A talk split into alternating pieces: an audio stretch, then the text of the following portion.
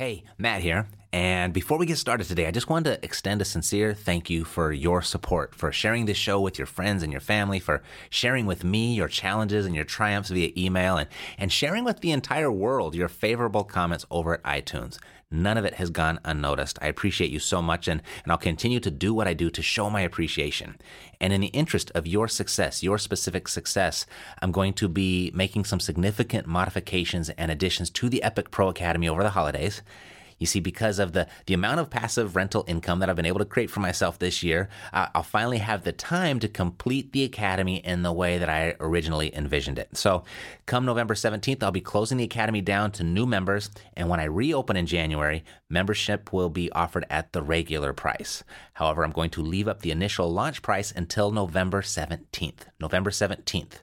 So, if you've been thinking about joining, now would be a really good time to take advantage of the final days of this launch promotion. It's a 50% savings from right now until November 17th.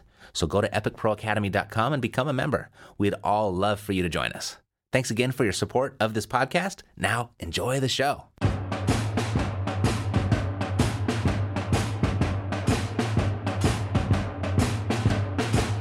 Broadcasting from Theriault Studios in Glendale, California, it's time for Epic Real Estate Investing with Matt Theriault.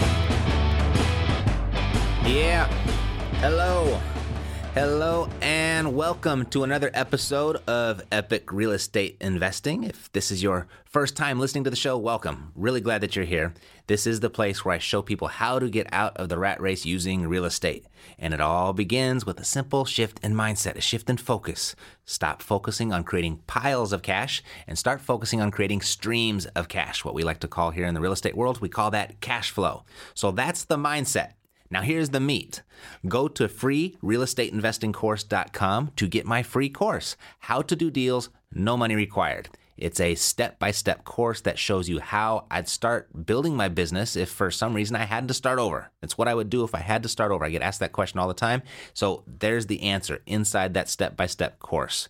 I mean, specifically, I walk you through the two fastest and easiest strategies to making quick cash in real estate.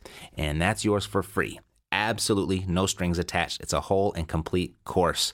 You can get that at freerealestateinvestingcourse.com. Freerealestateinvestingcourse.com. Okay, I've got an awesome show for you today, loaded with some really good stuff, certain to increase the ROI on your investments. And uh, actually not only the ROI, but the amount of investments you're able to acquire. It's an awesome show I'm really excited about today.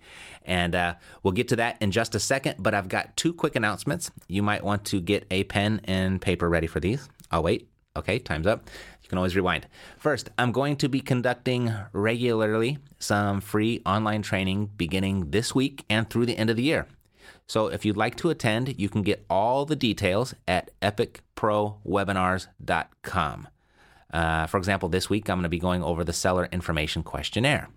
And there's a lot of visuals involved. So it's kind of, it doesn't, I can't really do it real well or do it justice on a podcast. I mean, I know the seller information questionnaire might not sound too exciting, but you know, if you're having challenges getting properties under contract, you're really missing the boat with this tool. It's, it's so much more than just a questionnaire. It's essentially the foundation for your negotiating position. I mean, it's made me thousands of dollars and, you know, and it's, I don't know. I would, I would love to say it's made me millions of dollars, but I haven't I haven't gotten that far yet. But it's certainly made me hundreds of thousands of dollars and half a million for sure. And it's doing the same for my coaching clients as well. You know, these trainings are are absolutely free.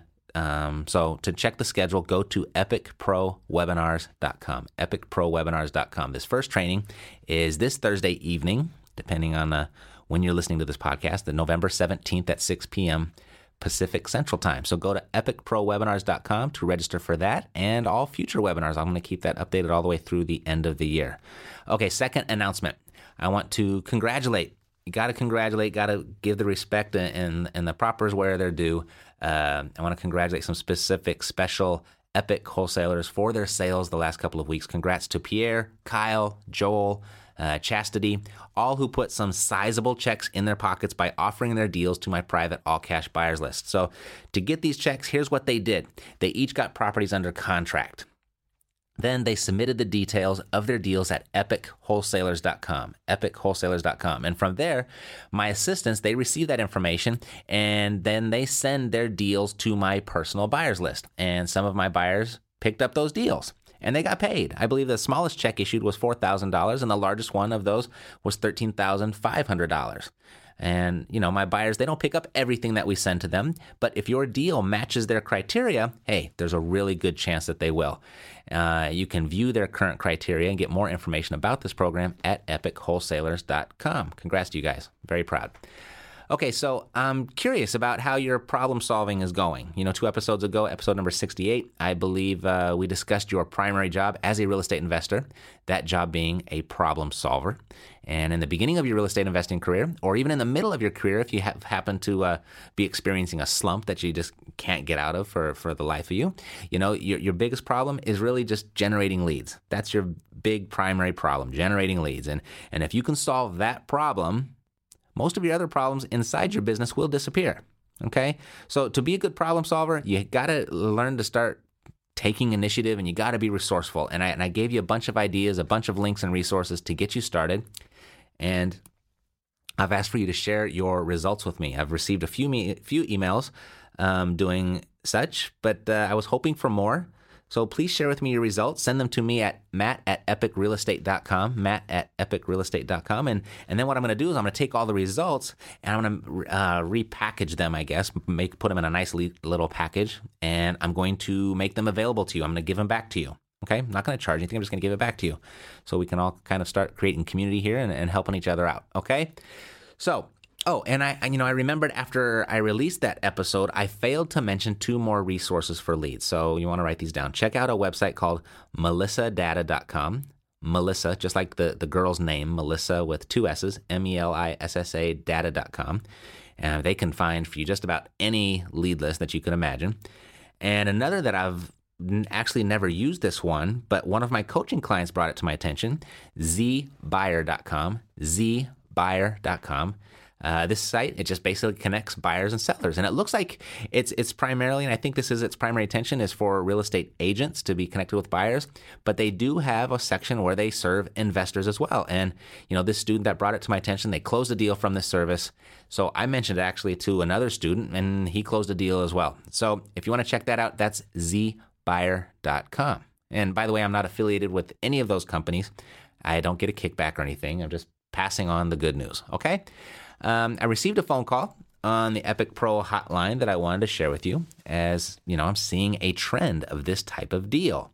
And I think we're going to be seeing a lot of deals like this for the next several years. So listen to the call and then I'll explain. Hey, Matt, this is Ryan in Charlotte, North Carolina. Uh, first, let me thank you for the wealth of knowledge and wisdom that you pass down to all your followers. You are truly a blessing. Um, so now that I got your bootlicking out the way, here's the deal. I'm working on my first deal after about two months of marketing to absentee owners, and I wanted to run some numbers by you and pick your brain for some creative deal structuring for a secondary residence.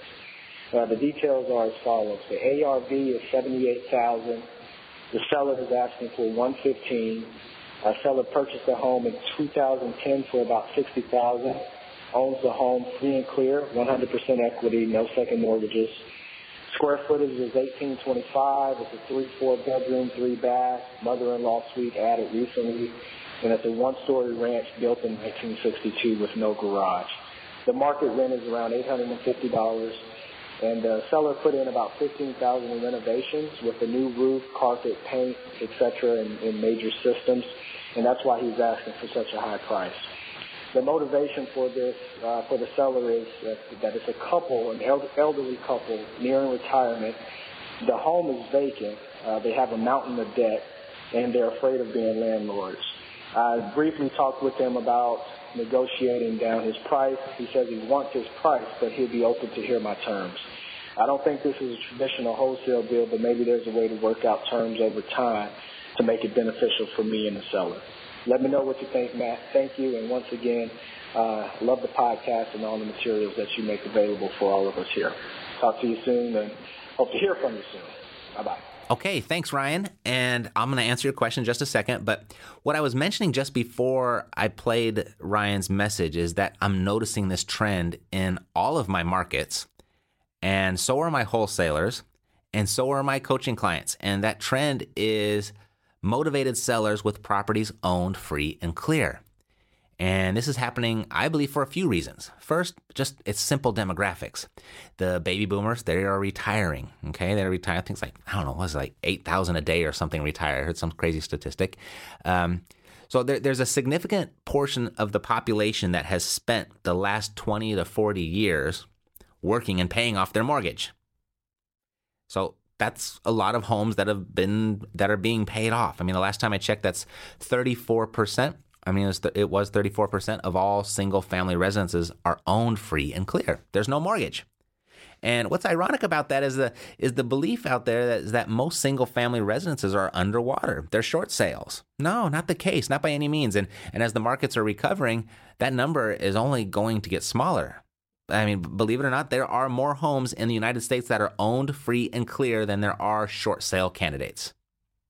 So that's the first reason we're going to see more and more of these types of deals because that's where a huge portion of the population is right now in their life cycle. The second reason we're going, or the second reason we're going to be seeing more and more of this trend is as Ryan Sellers mentioned, they are in a mountain of debt. Now, I mean, I guess a mountain could be, it's a rather relative term. a mountain to one person might be a molehill to another. I mean, but but this is the situation for half of American households. Half. I think it's 48%. That's good enough for me. That's half. Um, although the amount of household debt is on a slight decline, it has been over the last couple years, a couple points, not by a lot, but it is on it is showing a downward trend. Baby boomers, even though that, that debt is, is declining, baby boomers are retiring, so they're carrying that debt into retirement.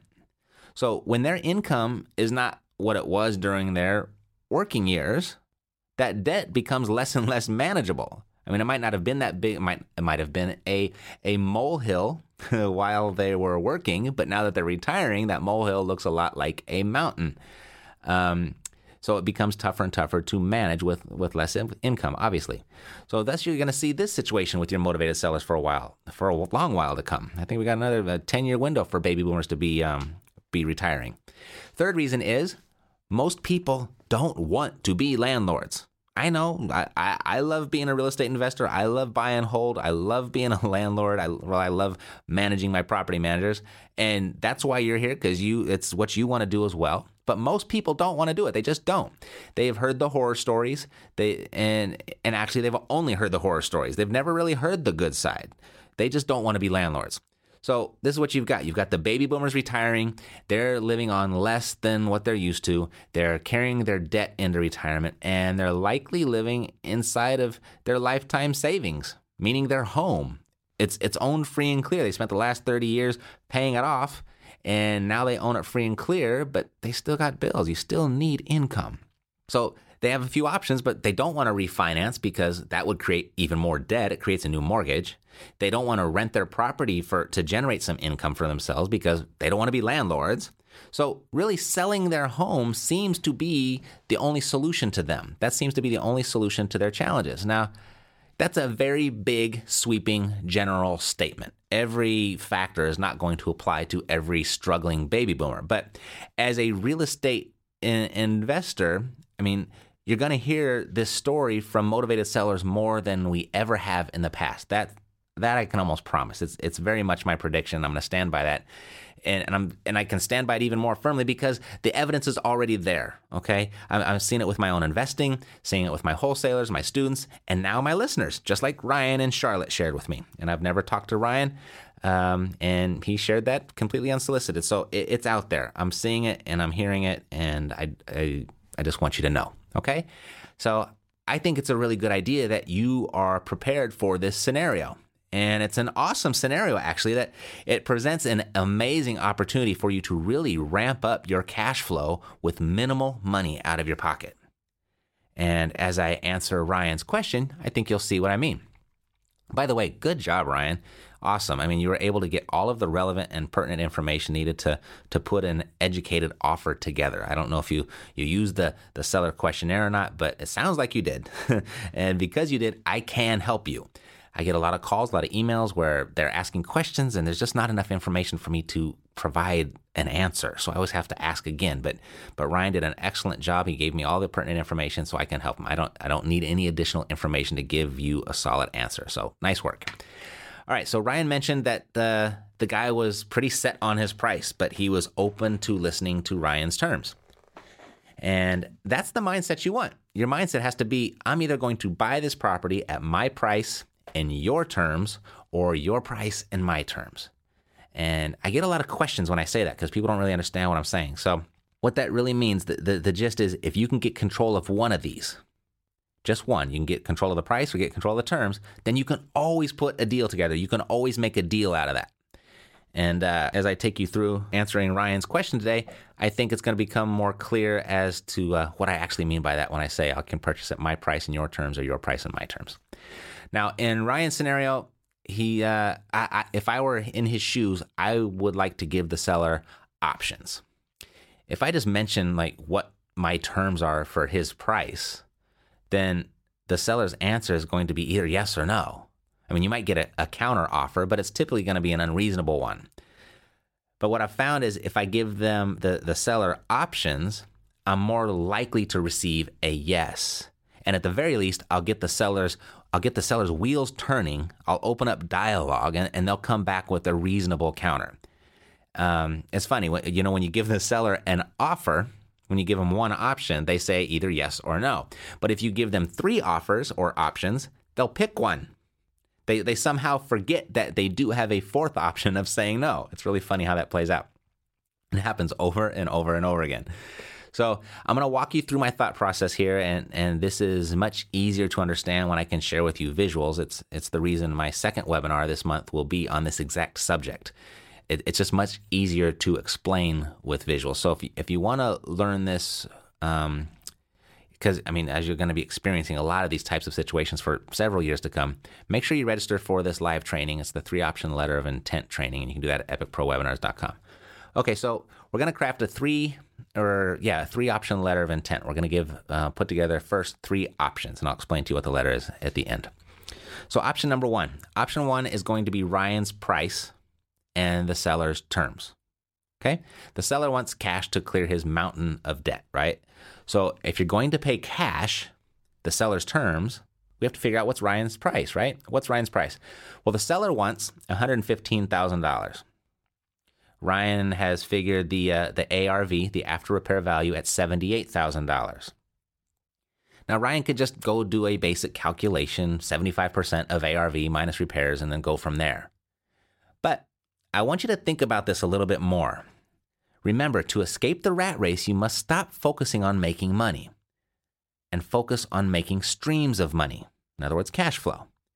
And that calculation, that 75% of ARV minus repairs, that's more of a how do I make money type mindset. I want you to look at more of how do I make streams of money mindset. And as I mentioned, this specific situation, this is the ideal time to create some cash flow, to, to create some streams of income, to do that for yourself with minimal money out of your pocket. So when you come up and you and you meet someone that's got their property and they own it free and clear, I want you to immediately switch to how can I keep this and create cash flow for myself? That's what I want the question. And then I'm going to give you some answers. So rather than determining Ryan's price off of the after repair value, the ARV, let's use the market rent to determine our price. And we're going to work our way backwards from the market rent. Uh, besides, really, that that's always the most important number to me because if I did want to flip this property for some quick cash, if if I'm unable to do that, if, if my intent was to flip and I and I got stuck with the property and I'm forced to hold on to the property, I want to make sure it cash flows while I hold on to it. So I really think this is how you should always evaluate, but I understand it's it's not. Then, but that that's my thought process, and that's why I do it this way. So these days, I'm always working my way backward from the rent. So I created a spreadsheet that calculates all of this for me, of which I'll give a copy to all of those that attend the webinar. But but for here on the air today, I'll do my best to just walk you through the calculations verbally. I'll give you everything. So market rent is $850. That's the gross rent. So for my quick and dirty math calculations, I like to count on 60% of that as my net rent, meaning after maintenance and management and insurance, taxes, vacancy, after all the property expenses are taken into consideration, 60% of that gross rent, that's what I get to keep. Uh, for single families, it's probably closer to 65%. For my multifamilies, it's, I don't know, it's probably right around 55%. That's not a it's not a hard and fast rule, but that's just kind of my rule and thumb. And but for the purpose of coming up with a really quick number, I have found 60% to be pretty reliable. It gets me very comfortably into the ballpark. So 60% of $850. 60% of 850 is $510. That's what I can expect to keep from each month after I pay my property expenses. So I put $510. That's my cash flow. That's what I put in my pocket. Now, each and every one of you have uh, decided what your minimum deal terms are, right? I hope. You know, that, that's part of the free real estate investing course to decide what your minimum deal standards are. And we haven't talked about this in a while, but we certainly cannot forget it. It should come into play with every single deal that you do. And, and what I mean is, what is your minimum ROI? What is your minimum return on investment? What is the minimum return you are willing to take on a deal in order for you to say yes to the deal? So, I mean, is it 5%? Is it 10%? 25%? Very personal question. And this number is entirely up to you. The answer is up to you. Um, people ask me, well, where, where do you start? Well, I just kind of say, look at, okay, so what's where's your money right now and what's it earning you? So it, your money is in the bank earning 1%. So wouldn't 3% be a huge upgrade? That's like three times what you're getting right now, right? Or if you're in the stock market and you, are pretty good at it and you're averaging six, 7%, okay, for me to, to go into another investment, to go to the trouble to withdraw that money, maybe I need 9 or 10%. Okay, so that's entirely up to you what that minimum number is. And the specific question for Ryan's scenario is what's the what's the minimum ROI that I would consider if this seller accepted an all cash price from me? Okay? What's the minimum ROI I would have to consider or that I would consider if this seller accepted an all cash price from me? So whatever that number is, your minimum ROI, take your net rent, $510, and divide it by the percentage, the percentage of return on investment. So let's just say it's 10%. Say 10% would be an acceptable return if you got stuck with this property and, you, and the seller accepted your all cash price. So uh, if 10% would be acceptable to you, uh, $510, take the 510, that's your net rent, and divide it by 10%. Okay? $510 divided by 10% is $61,200. Boom, there it is. There's your cash price $61,200. I don't really care at this point what the ARV is. I don't care what the comps are. I just know this is the maximum price that I can pay to get my minimum ROI. Okay, that's your maximum cash price is $61,200. Anything over that would give you a less than 10% ROI. Therefore, anything over that would be unacceptable. You just say no. So let's go with that. Okay, let's go with that one. Uh, option one Ryan's price is $61,200 and the seller's terms are cash. That's option one. I'm going to give you $61,200 for ca- in cash. Now, option two. For this option and option three, I'm going to go with more of his price, the seller's price, and then I'm going to craft my terms. So I'm kind of giving up control of the price and I'm going to control the terms. So I on option two, I like to give my middle of the road price. This is going to be more closer to what the comps say, what the market value is, maybe a little bit less. I'm going to go all the way uh, up to the seller's price with option three, but I'm going to get a, uh, or I'm, with option two, I'm not going to go all the way up to the seller's price, but I'm going to get a lot closer to it. But I will go all the way to, up to the, the seller's price on option three, and I'll show you what that means in a minute. Now, as I look at this price, um, option two, I'm looking at this as a price that's probably going to be a little bit under the after repair value, the market value. Um, but it's going to be a little bit less because I've already explained to the seller that I am an investor and I am here to make money. So I would probably show them comps. This is what the comps say that that, that your property is worth. But I'm an investor. I got to make a little bit of money, so I'll just take a little bit off. So um, let's say I'm going to offer $72,000 for the price. Okay. The ARV is 78,000. I'm just going to offer 72. It's random, arbitrary. It doesn't really matter that much. Um, and you'll see what I mean. Um, but then I'm going to ask the seller to finance a portion of this for me. So I'm going to offer 72,000 with some seller financing. Now, you want to craft the financing terms in a way that you're above your minimum deal standards. And for the sake of ease, we're just going to keep 10% consistent through this whole example. So 10% is your minimum ROI. So for the seller to consider these terms, it's a good idea to offer a down payment because they're going to want a little bit of money up front. It makes it look more a little more appeasing. So let's just say let's start with 5%, 5% down. We'll offer $3600 down. Let me turn off my my Skype here. That was I don't know if you guys heard that or not, but I did. Okay. Oops. All right. So um, we're going to start with 5% down. We'll offer $3,600. Okay. Now we want to figure out what interest rate we can pay and still hit our 10% return on investment. You following me? We're giving them 5% down. It's 3600 bucks. And what's the maximum or what interest rate can we offer that would be appealing to them but also allow us to hit our minimum return on investment, our 10%. So, to make this offer more appealing to the seller, ideally, I want to offer an interest rate much greater than what he could get at the bank. Okay. And that's not difficult today, as I think the banks are, aren't, aren't even breaking 1%.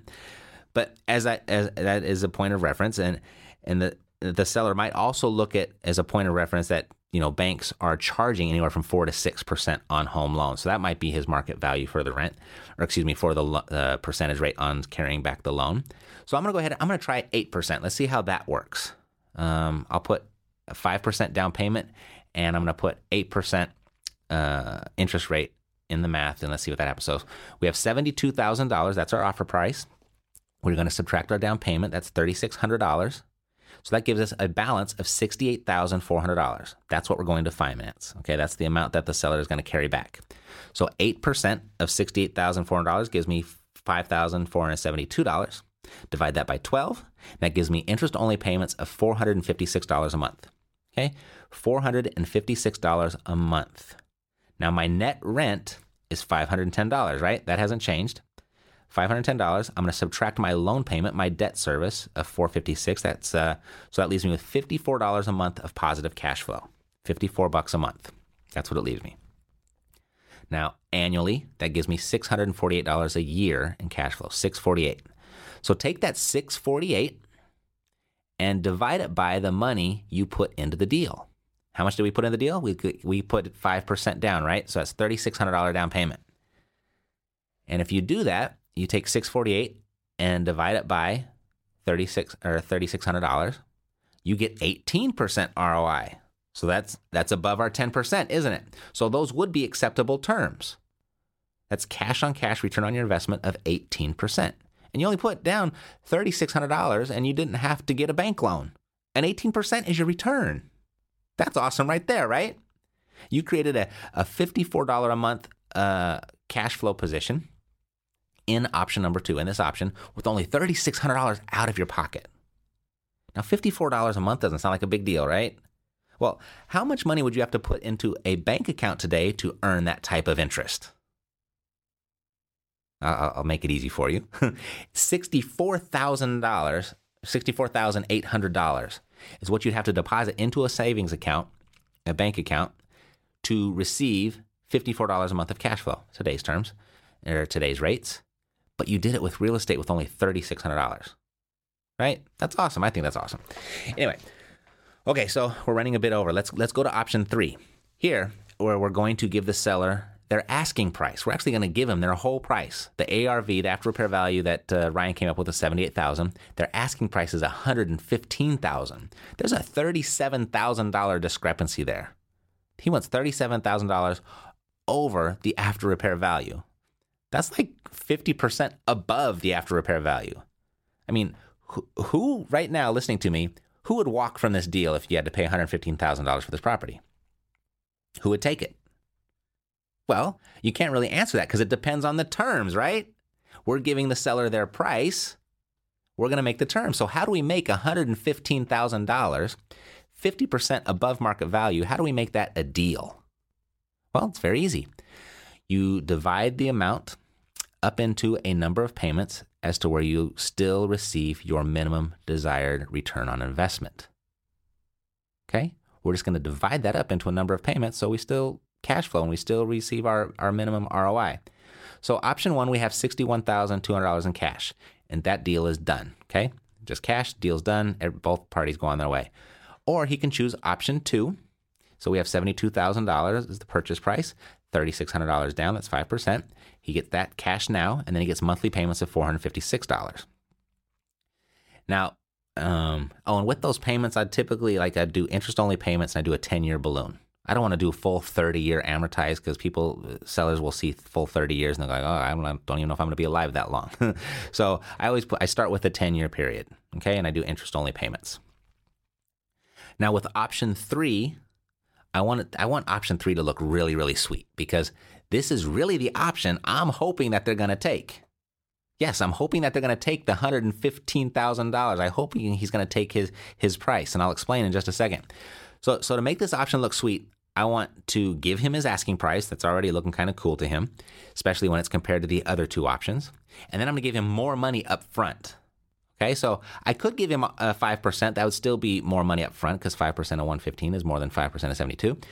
But uh, I'm going to offer him 10% here.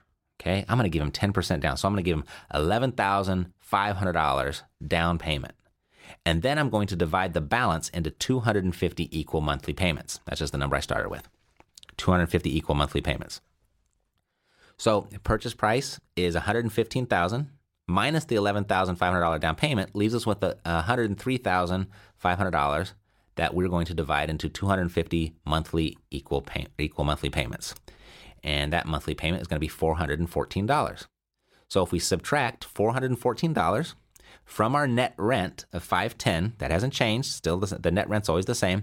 So we subtract the uh, $414 from 510, that leaves us with $96 a month of cash flow.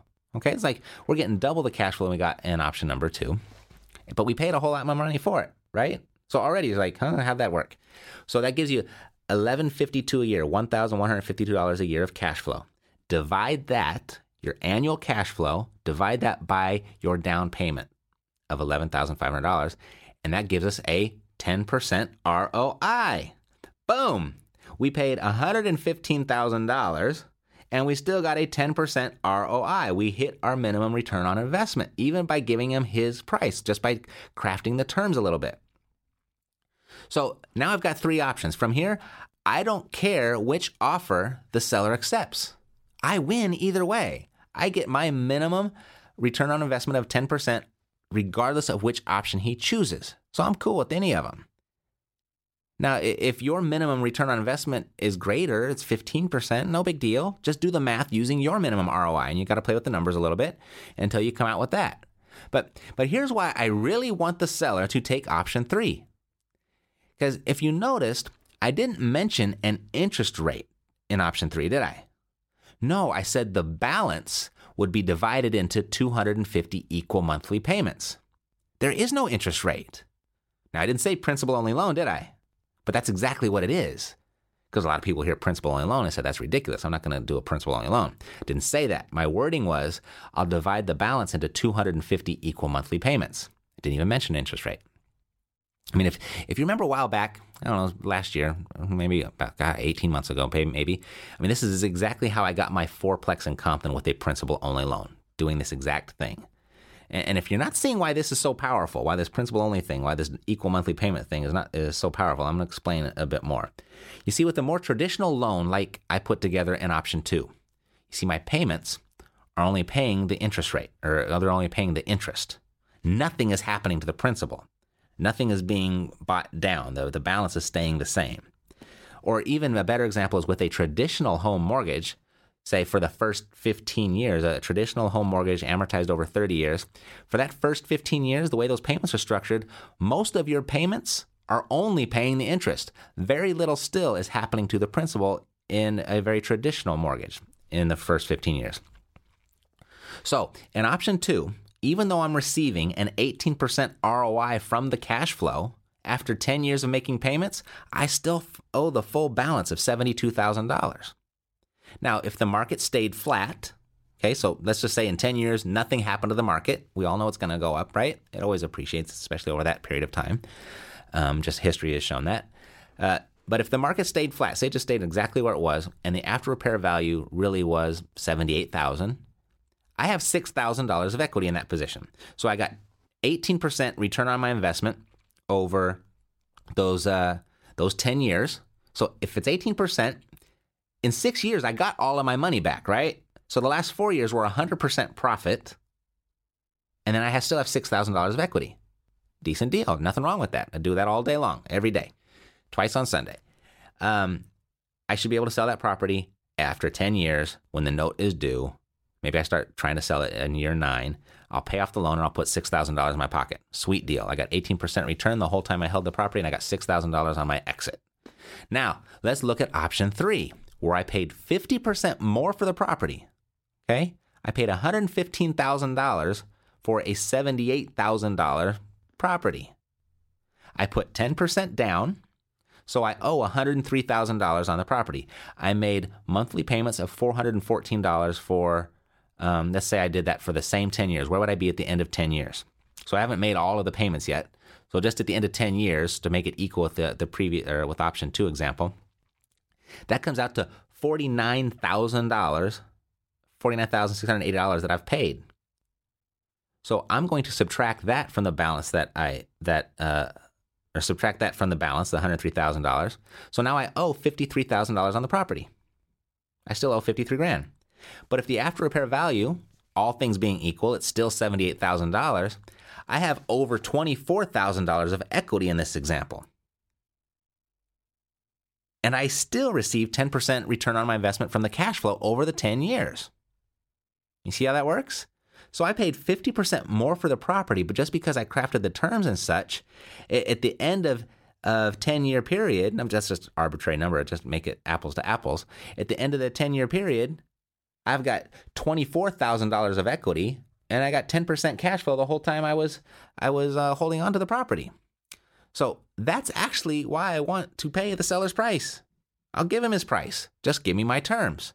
I still got my minimum return on investment from the cash flow but I built equity exponentially faster, four times faster in, in this specific example.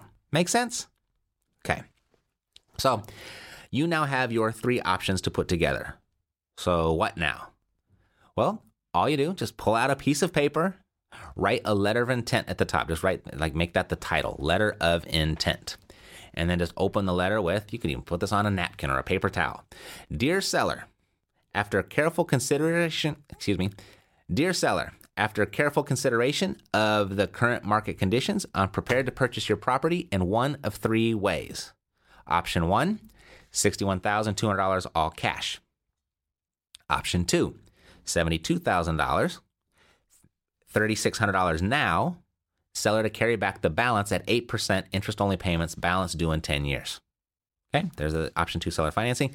Then option three, $115,000, $11,500 now, balance payable in 250 equal monthly payments. Simple. There's your offer. Now, after you've crafted that letter, I'd make an appointment to meet with the seller again and you know, as I presented my letter of intent, I would probably say something like, Mr. Seller, as I mentioned to you when we first met, I am an investor. This is how I feed my family. So you understand that I do have to make a profit, right? Okay, very good. So I've completed my preliminary research. I've looked at the market conditions, and my offer is probably not what you're looking for, but it's all that the market is really going to allow me to pay. So take a look. My number is at the bottom. My phone number is at the bottom should you want to move forward if you have any questions.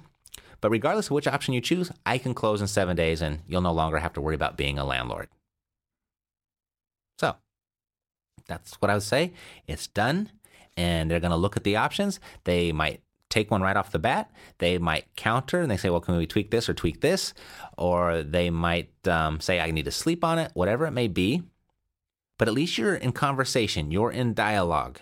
And it's much better than just saying, hey, uh, you're crazy, old man. I would no one will ever give you $115,000. I'm going to give you $61,000 in cash. Take it or leave it. How a lot of investors do it. But this is a much softer approach, opens up the dialogue, and dramatically increases your chance for success. Okay? So, um, Ryan, that's exactly how I would do it. Um, hopefully that answered your question. Thanks for the call. It was a really good one, and I hope that helped.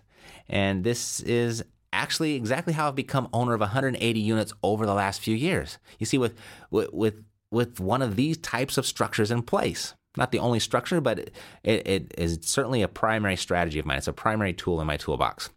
And then this is how I can honestly say I got out of the rat race using little to no, little to none of my own money.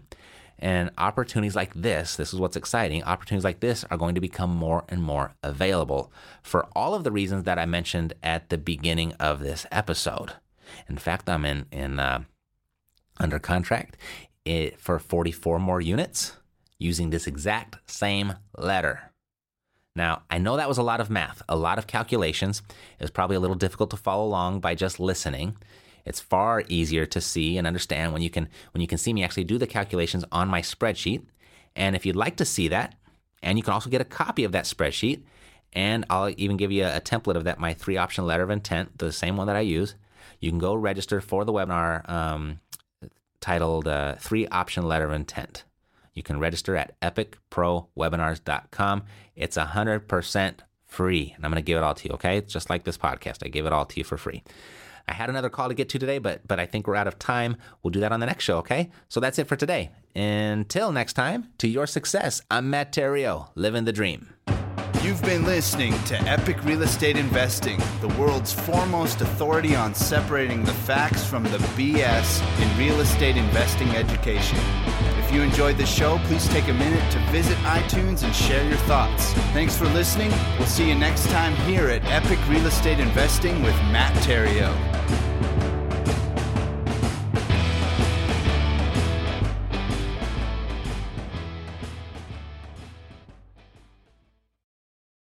This podcast is a part of the C Suite Radio Network.